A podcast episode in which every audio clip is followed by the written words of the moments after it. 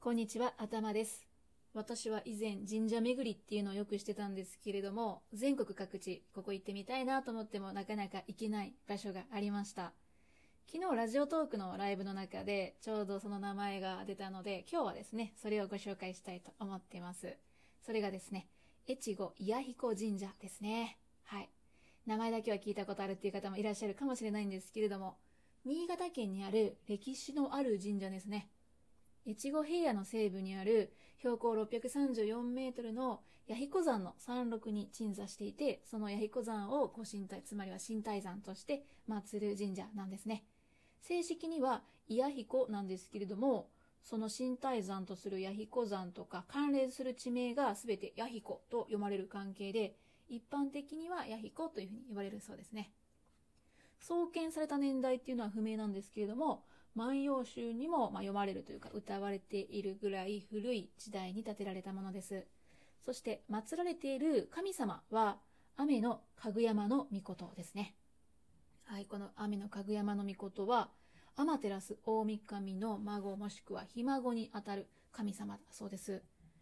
神武天皇の大和国の平定後に直命を受けて越の国、うん、これは福井県から山形県あたりなんですけれども、その周辺の開拓に従事したと伝えられています。そして、まあ、神武天皇が天皇に即位するに至る神武統制の際にも功績のあった神として、まあ、武人ですね、軍人たちからも、まあ、と、えー、と、称えられて、尊敬されている神様だそうです。えー、弥彦神社の宝物館には、日本有数の、まあ、大太刀ですね、えー、すごく長い日本刀である志田の大太刀。これ重要文化財なんですけれども、そんな文化財とか、源義家とか義経、あとは上杉謙信などにゆえんのあると伝えられる武具などがね、えー、展示されているそうですね。本当に由緒のある場所なんだと思います。はい、ということで、えー、最後にですね、雨のかぐやまの御事の功績を伝える神話っていうのをね、ご紹介したいかなと思います。私も神話ね、大好きなんですけれども、えー、雨のかぐやまの御事ってね、昔は和歌山県の熊野に住んでいたそうなんですね。で、そんな雨のかぐやまの御事が熊野に住んでいた頃、後に初代天皇となる神武天皇と、まあ、その一軍、あとは兵士たちがですね、えー、大和に向かう最中に、この、まあ、熊野にね、滞在していたんです。その際にですね、敵の毒で昏睡状態に陥ってしまったんですね。神武天皇とその一軍たちが。はい。そんな危機に陥っていた際にですね、雨のかぐやまの御事は、天照大神と竹三日月の神にですね、えー、霊剣をね、まあ、力のある剣を神武天皇に届けるようにっていうふうに告げられて、まあ、そんな、えー、昏睡している神武天皇たちにですね、霊剣を届けたんですね。そうするとですね、まあ、霊剣の威力によって神武天皇と兵士たちは昏睡から覚醒して、まあ、敵をね、撃破したということなんですよ。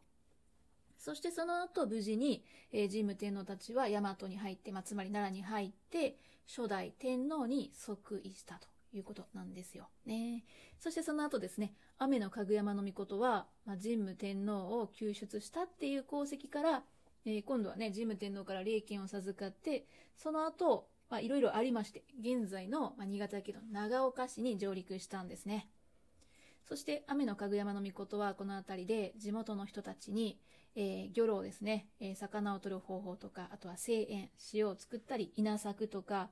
えー、養蚕ですね、まあ、蚕を育てたりとか、まあ、そういった産業を教え伝えたということもね、あったそうなんですね。